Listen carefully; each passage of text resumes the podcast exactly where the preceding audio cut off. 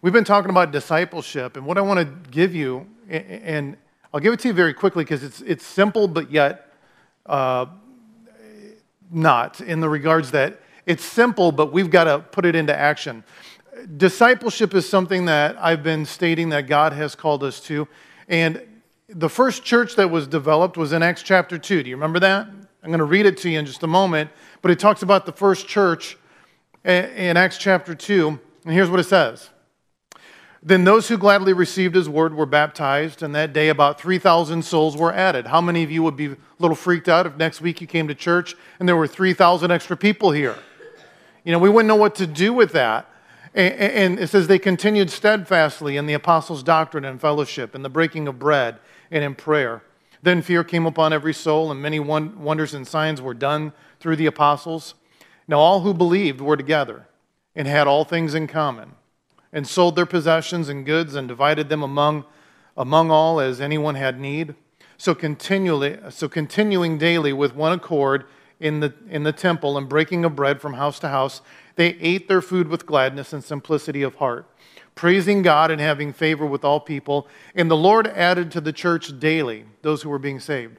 Now, if you've been to Bible college at all or any growth church growth conference. They love this scripture. They look at this scripture and say, And the Lord added to the church those who were being saved. Added to the church daily it says. But he added to the church daily after they did what they were supposed to do.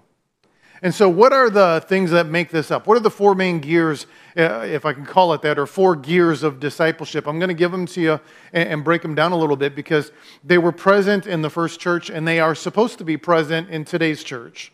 And remember, the church is not about a building as much as it is about you and me, believers of Christ. So, we are called to be disciples, and part of that means we have to understand our part that we play. So, the way that you can tell if you're being a disciple is, is what fruit do you see? Are you producing anything?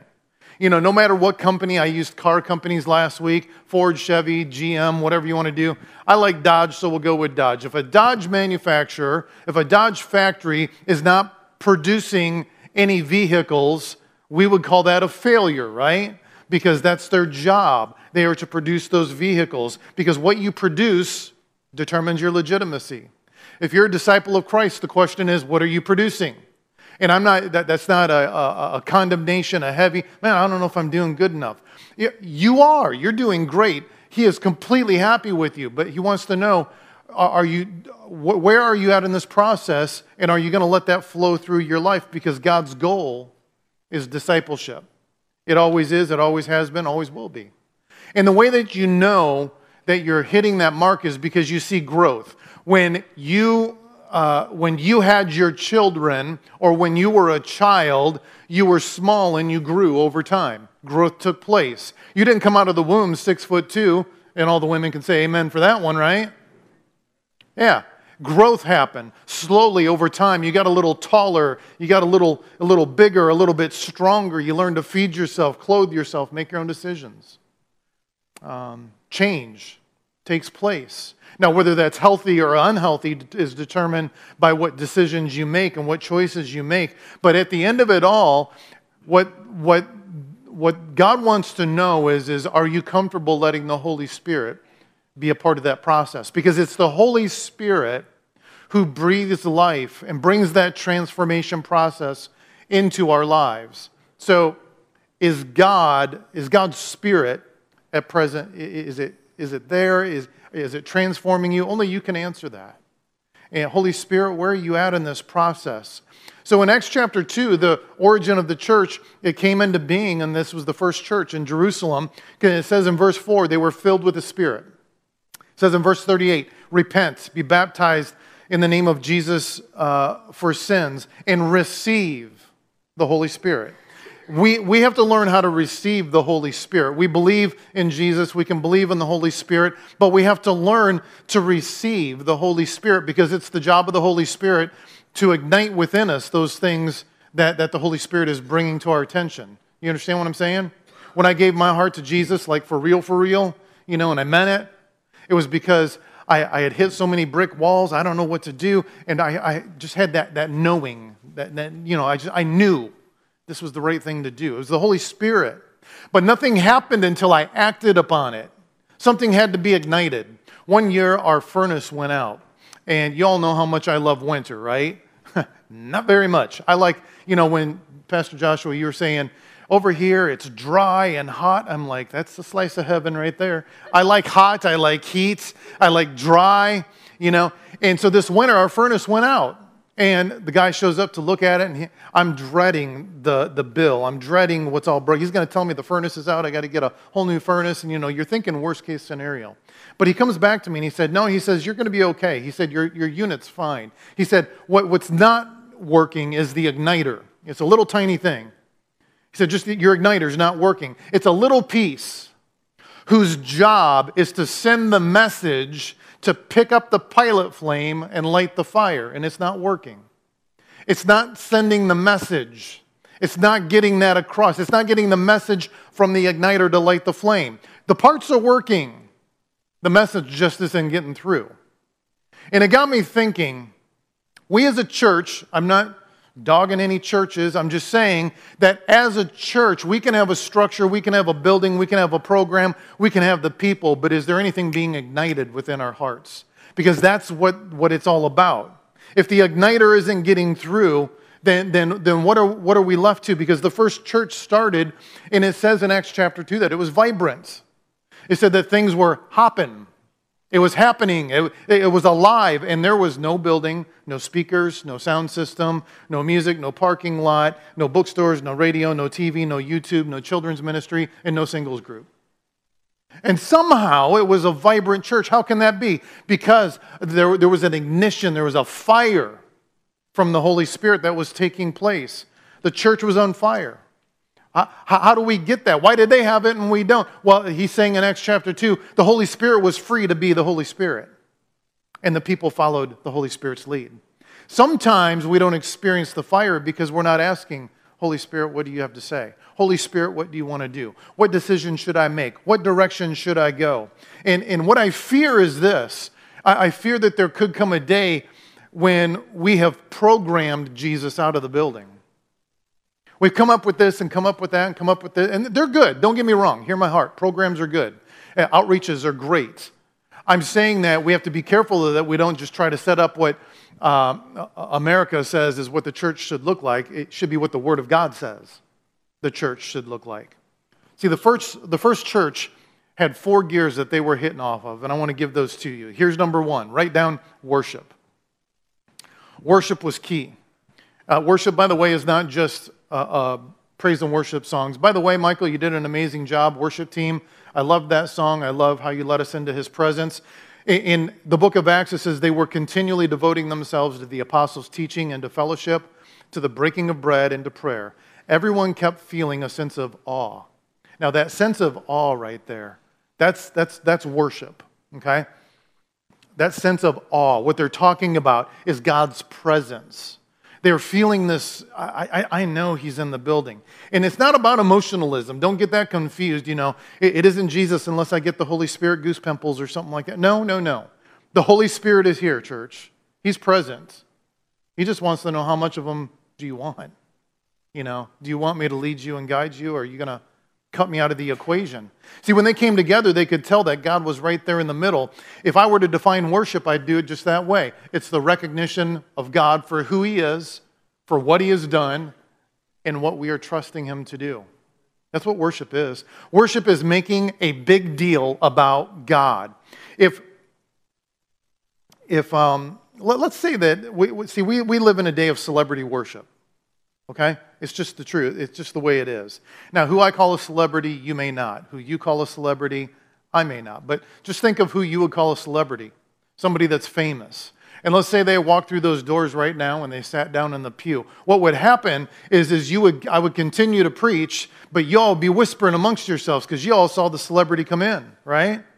You would be looking and not looking at the same time. You'd be trying to be like, well, I want to be respectful, but he's right over there. She's right over there you know, and you'd be distracted by that because there's a name in the building. That's why we would give them our attention. Someone who has recognition, someone who has clout, whoever that celebrity is that you like, on their best day, they are a saccharine celebrity. And what I mean by that is simply this they're a substitute. Because on their best day, they can only do so much, and they probably have done nothing for you and for me. Yet we watch their movies, their activities, we watch them in their sporting events, we applaud them. And my point is simply this if men and women who can act or can play ball can get recognized for what they have done, how much more should the King of Kings and the Lord of Lords deserve our worship? How much should he deserve our worship? A celebrity is a celebrity, and they become somebody, and they honestly don't really know what they've become, but they are where they're at because we have ascribed glory to them. That's why they're famous. Your YouTubers, your TikTokers, I don't know if that's really the way you say it, but I'm going to say it. Whoever we call famous on TV and movies, games, sports, any of that, they are famous because we ascribed uh, popularity to them, uh, fame in their direction. And they are who they are more because of the people that have ascribed that to them than anything else. Well, why does God deserve our worship? Because He's the only one who has intrinsic glory. Let me explain. The best person that you admire on their best day has ascribed glory, glory that's been given to them, glory heaped on them because of their achievements and their abilities, but not so with God. God has ascribed glory, but it's because of his intrinsic glory. Now, I know you're like, intrinsic sounds like a smart word, so I'm just going to nod and pretend like I know what I'm, he's talking about. What it means is simply this uh, water is wet because that's the way it is. Water doesn't have to try to be wet, it just is wet because that wetness is built into the water. That, so, wetness is intrinsic to water. Blue is intrinsic to sky. The sky doesn't have to try to be blue. It doesn't have to think about being blue. It's just blue because that's what the sky is. Heat is intrinsic to sun. The sun doesn't have to try to get hot or think about it being hot. It's hot because it's intrinsic to sun. So when you get wet from water, blue from sky, and heat from sun, it, all it's doing is being itself, is what it means. The reason why we worship God is because He doesn't have to try to be God. He doesn't have to work at being God. He doesn't have to be Godish. Uh, he is who he is because he is who he is. That's intrinsic glory. The reason why we worship him is because he is the only one who can be who he is. That's what it means. So, what do you give somebody who has everything? You give them worship. You give them worship. You see, we've got people in our world that we ascribe glory to. We ascribe glory to judges. They have all this authority and all this power. Uh, we ascribe authority and honor and glory to doctors. We do that with, with policemen. But how many of you know judges can be judged? It's possible. Because they have ascribed glory, but when they take that robe off, they're just like you and me. They're no different. But you see, God never takes off his deity, He never undresses his glory. It's simply who he is. It's just simply who he is. So we can sing and we can clap and we can raise our hands, and that's all a part of worship. That we, we, we, we can do that. We should do that. It's good to do that. Express ourselves that way. But if you leave God out, if you leave the power and the presence of the Holy Spirit out, you miss the best that He has for you. They said they were in awe. Wait, being in awe is when God shows up and shows off. That, that's, it, that's what it means. That's when you go, whoa, I, man, I'm just sensing the presence of the Holy Spirit. You're now worshiping. See, you can hear a sermon and not see awe. You can hear a song and not experience the awe. But a sermon and a song won't fix you, won't change you. But the power of the Holy Spirit will. You can shout and, and, and not worship. That's just emotional. There, there, there's emotion and there's emotionalism. Emotion is when, you, when the Cowboys score a touchdown, occasionally. right? I'm excited because of what they did, but emotionalism, you know, you got to be careful of that too. It's when you jump up and applaud, but nothing's happened. You're just feeling something. It's about, it's about how I feel. He says eh, that's not what it boils down to. It boils down to giving worship to the one who worship is due. God's looking for, you know, when you have celebrities, celebrities always have these groupies, right? They're always hanging around. And what is it that a groupie wants? A groupie wants to be in the presence of the one that they have proclaimed as great. This morning, God's looking for his groupies, if I can say it that way. Those who want to be in his presence. So, gear number one is worship. Here's gear number two fellowship. Verse 42 they were continually devoting themselves to the apostles' teaching and the fellowship, to the breaking of bread. Now, the Greek word for fellowship there is koinonia, which means to share something in common with others. So, to become a part of a common family. Verse 44 says, All who believed were together. Verse 45 says, uh, uh, And they were sharing with them all. Verse 46 says, Continuing with one mind. Uh, all of these were connected terms. And he says, you're to be in fellowship. He said, You're not to be a, a, a Lone Ranger Christian, nor are you an only child. The Bible does not say, My daddy who is in heaven. It says, Our Father who is in heaven. If you are a disconnected Christian, you have blocked the Holy Spirit from changing you. Koinonia. He says, share in common. Here's our problem. We live here in I'll just speak for us in Iowa right now. We live in a consumer generation. generation. This generation asks one overriding question, and here it is What's in it for me? What's in it for me? If I'm going to let the Holy Spirit do this, or I'm going to do what the Bible says, or what's in it for me? That's why people uh, run around talking about getting their blessing here and getting their blessing there. They want to consume the goodness of God.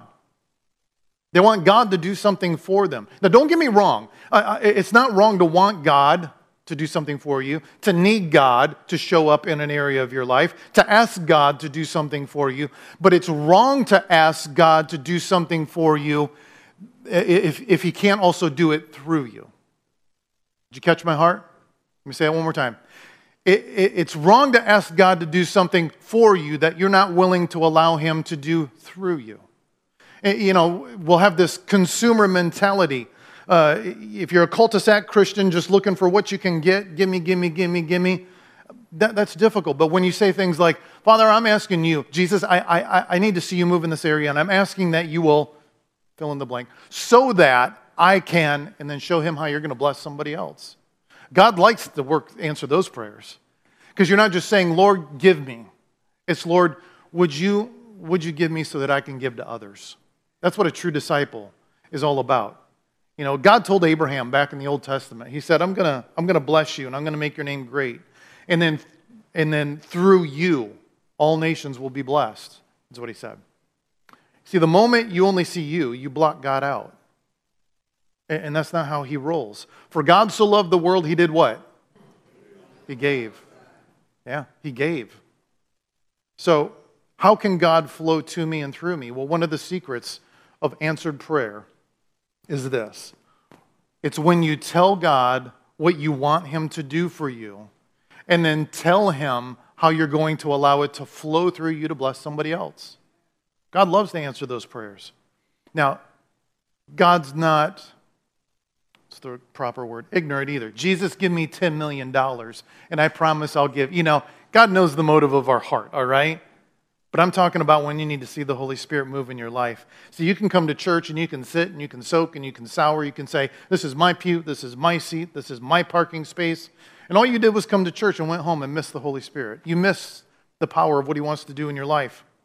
See, the reason why God wants us to be a part, to come together, is for the purpose of fellowship. It's for the purpose of fellowship. He's created the world to, to work in community with one another. That's why fish have schools, wolves are in packs, Cattle are in herds, bees are in swarms, because he creates his creation to be in community. So if all you do, I'm not saying you are, but if all you do is come for you, you could be blocking the change that God wants to bring into your life. And that's why he wants people to become disciples and then become disciplers. Fellowship. Not just coffee and punch in the fellowship hall. That's part of it. There's no problem with that. It's encouraged. Last Two weeks ago, we had worship night. Afterwards, we had s'mores. There's nothing wrong with that. Just don't cut the Holy Spirit out from that. Because fellowship is important. If you put a log in a fireplace, let's say it's one of those Duraflame logs that are supposed to burn three hours. You put a log in the fire, you light that on fire, because that's what I do, because, you know, I don't know how else to get a fire going. Gasoline, but that's, my wife frowns on that. So, I put one of those logs in there and I light it on fire and it burns and it does fine and it's okay. But when I add another log to it, guess what happens? The fire gets hotter, it gets brighter, it lasts longer because now there's a fellowship of more than just the one log. If you are a solitary saint, you might be blocking the transforming work of the Holy Spirit that God wants to do in and through your life. So he says fellowship. Here's the third gear the Word of God.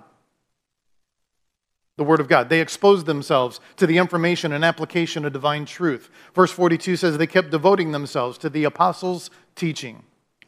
You cannot grow beyond what you don't know. Knowledge is good, but you don't let it stop there. You do something with that which you know. And, and the question is, is where are you getting your knowledge? Where are you getting your truth? Is it from the Word of God or from the Word of one of your friends? Um, Bible says you shall know the truth, and the truth will what? Set you free. So the job of the church is to give you God's perspective on every matter. Let me tell you what the job of the church is not to do. It's not to give you an opinion or to tell you, well, I think or, or, or I, I feel or, well, everyone else is saying it, so let's go with that. No, we give the truth from the Word of God. Our job is to give, Thus saith the Lord, not Thus saith the peeps. It's what does God have to say? They continued in the apostles' teaching. The Bible calls it in John chapter 16, calls the Holy Spirit the Spirit of truth. That's what he calls the Holy Spirit. See, he only operates within truth. So if the truth is not being communicated, then it, he's not flowing. And if he's not flowing in truth, if it's not being communicated and implemented, then we miss out on the best God has for us. Uh, you guys want truth. I want truth. But I want it when I want it, and I want it on my own terms. I don't know about you, but that, I, I would prefer that. Why? Because I'm human because I'm flesh. Because at the very core of being a human, there's selfishness that's wired in there. So if people are going to tell me something, I prefer you tell me what I want to hear. That's what I prefer. Maybe you're like that, maybe you're not. But even deeper at the core, beyond all of that, I really do want truth. You really want truth. I'll, prove it to you. You go to the doctor for surgery and the doctor has the knife in his hand and he says, I think this is the place I'm supposed to cut. How do you feel about the abilities of that doctor? I don't think so. You go to the pharmacist and the pharmacist says, I think this is the right medication, and hands it to you. You don't want him to think, you want him to know. You get on a plane and the pilot says, I think if we push this button, we ought to be okay. I am not getting on that plane. You and I probably won't use their services because when it comes to your life and my life, we don't want guesswork. We want truth. So it's wired within us. And the job of the Word of God is to give us God's perspective on every matter. And He does it through His Holy Spirit. So let's get this straight. God's, I'm just going to say it, God's perspective will often disagree with how you were raised. Think about it for a minute.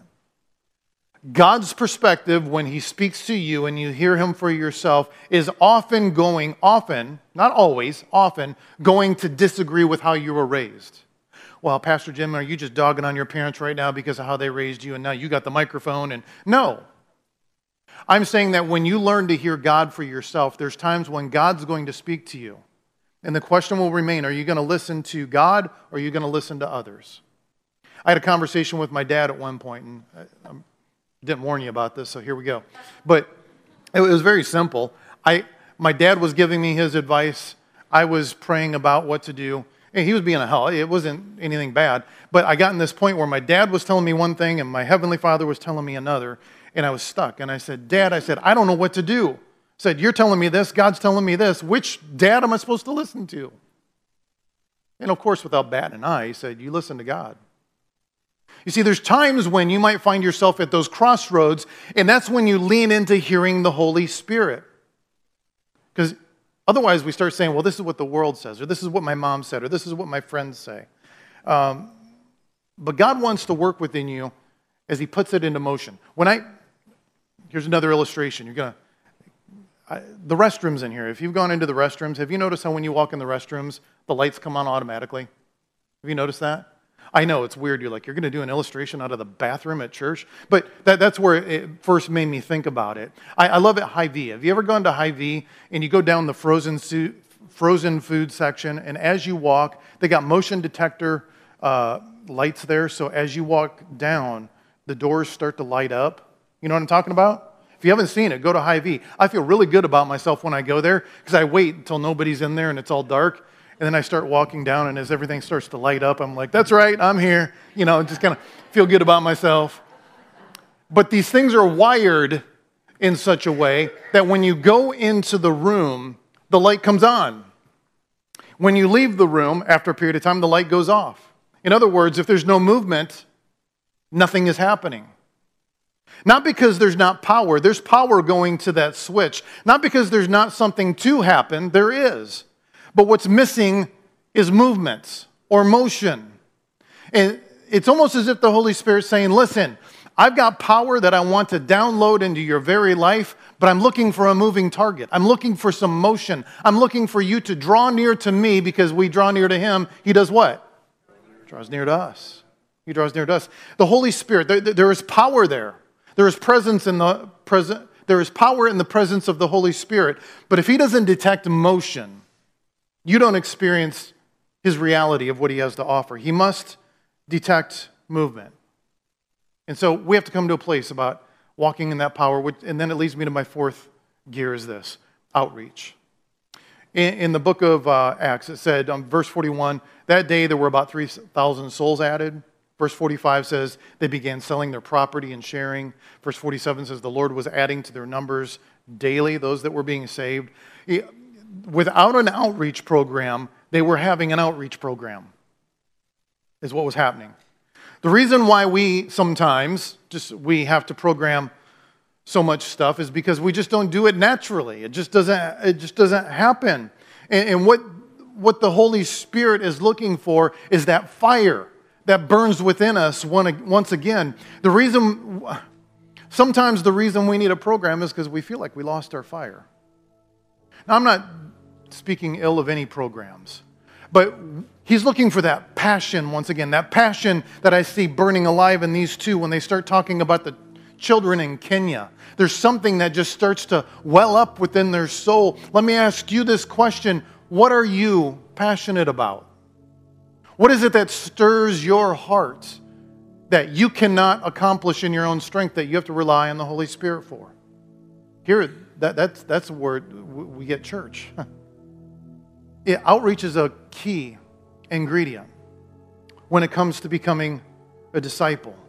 The challenge we have today is to catch fire once again. It's to catch fire.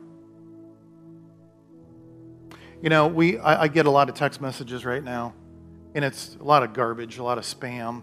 People want me to vote for them, and people want me to vote for them as, you know, the politics thing is happening. And I'm not going to get on a political soapbox, but I got thinking to myself about how they work so hard to get in this place, to serve our, our country, however it is they serve. And I thought to myself, if we can get, get excited about candidates who, at their very best, will serve us for only four to eight years uh, if we can get this excited over people who may or may not do what they said as they serve in office, may or may not help us in our position, they have no ability to help you with eternity. But Jesus does.